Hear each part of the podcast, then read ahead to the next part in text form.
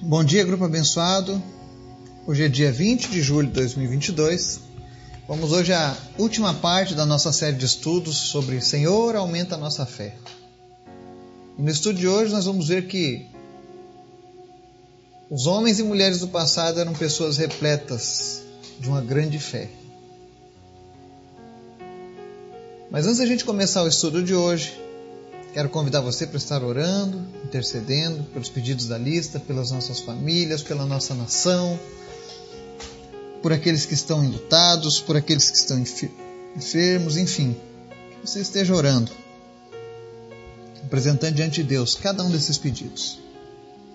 Especialmente para que a nossa fé cresça cada dia, amém?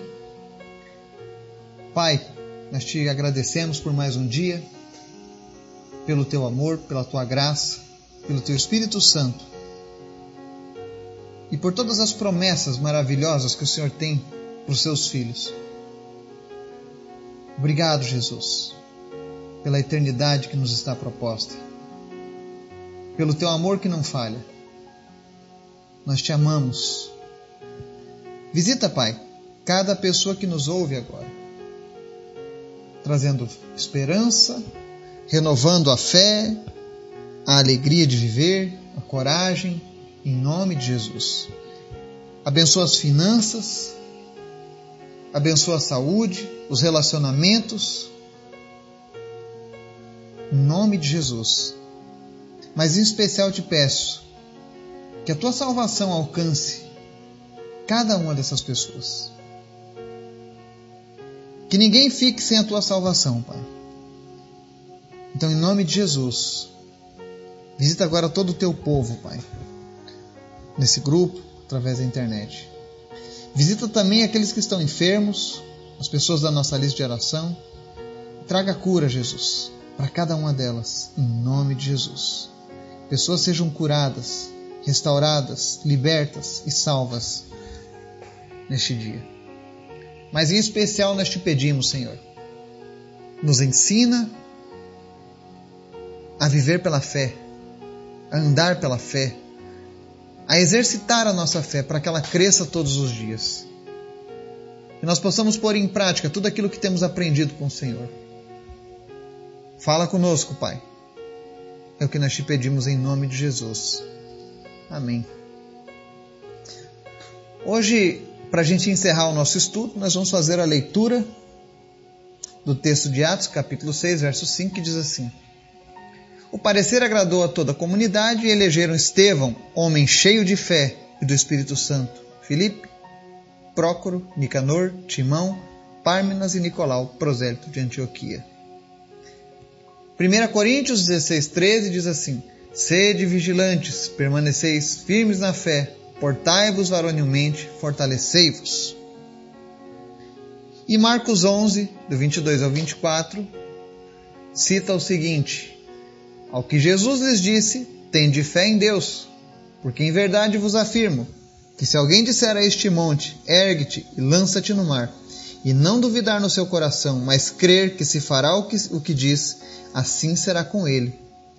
Por isso vos digo que tudo quanto em oração pedirdes, crede que recebestes, e será assim convosco. Amém? Aqui nós vemos os exemplos da fé em especial lá em Atos, a vida de Estevão. A Bíblia relata que ele era reconhecido como um homem cheio de fé e do Espírito Santo. E na verdade, essa, essa ideia de ser um homem cheio de fé, uma mulher cheia de fé, é algo que está disponível para todos nós. Todos nós podemos ser participantes dessa dádiva de ser reconhecido como uma pessoa cheia de fé. E eu não digo isso para que a gente se orgulhe, mas para que Deus seja honrado, glorificado através das nossas vidas. É desejo de Deus que todos nós sejamos cheios de fé. É por isso que fizemos esse estudo. E hoje, para encerrar, eu mostro esse exemplo de Estevão, que era conhecido por ser um homem cheio de fé. Mas por que isso? Porque em 1 Coríntios 16, 13, ele, Paulo explica: precisamos ser vigilantes, permanecer firmes na fé, Portai-vos varonilmente e fortalecei-vos. Ou seja, precisamos manter o nosso caráter libado, estar vigilante, para que a gente possa permanecer firme na nossa fé. Não deixe que as coisas de fora atrapalhem o teu relacionamento com Deus. Ou o teu relacionamento com as pessoas. Que as pessoas possam sempre olhar para você e te enxergar como alguém que se relaciona com Deus. E por que, que isso é importante? Porque isso faz parte do nosso novo ser. Nós precisamos estar sempre nos fortalecendo através da palavra de Deus, do contato com Jesus na oração, na leitura e nas ações.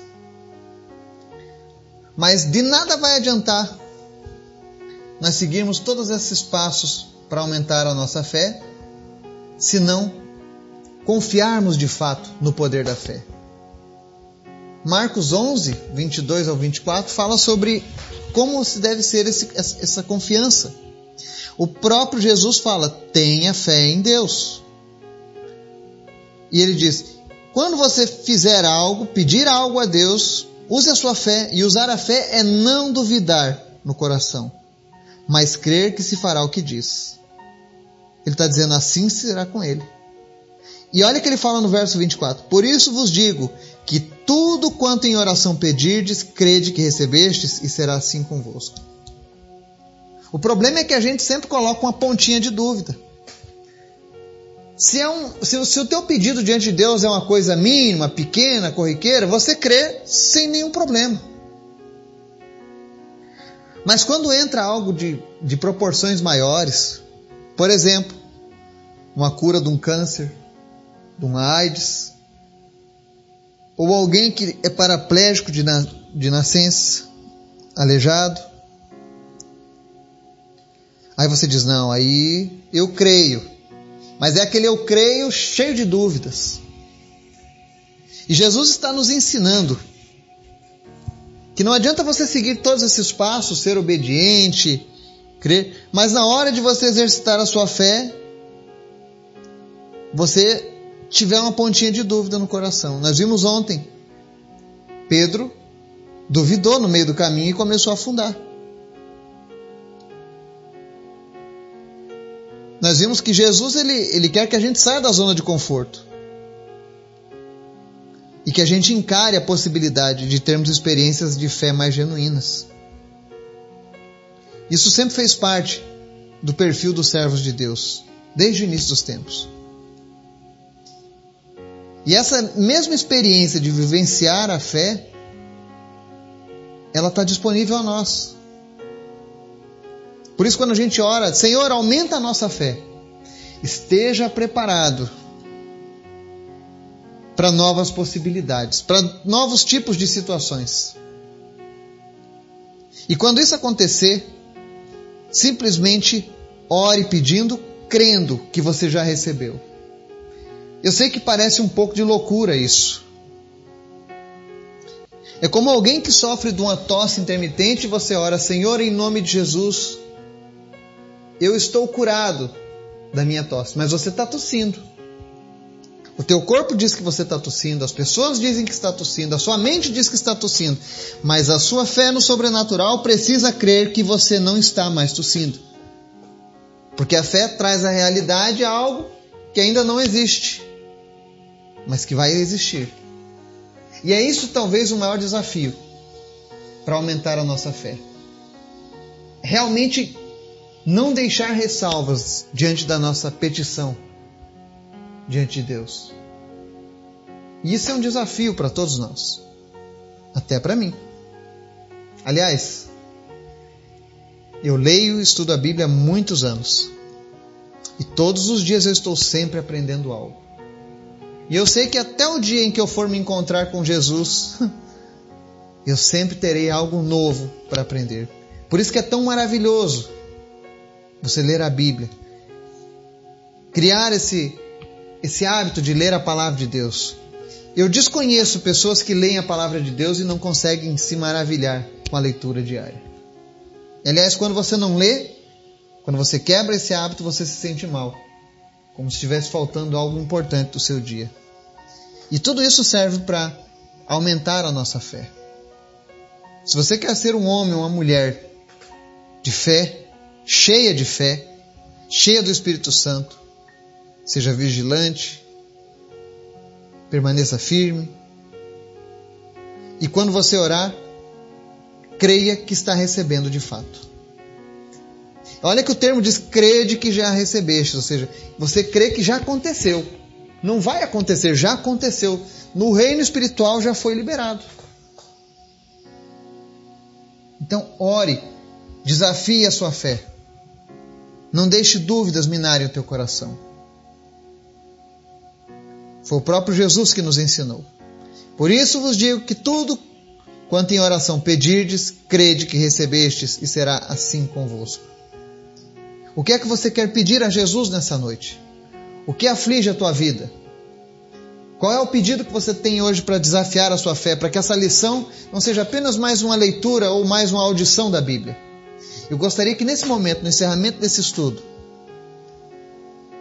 você apresentasse agora, Senhor Jesus, eu tenho este pedido e eu creio que eu já recebi. E depois eu peço que você compartilhe conosco lá no grupo a resposta que você teve, se foi positiva ou não. Amém? Que Deus nos abençoe e nos guarde em nome de Jesus. Amém.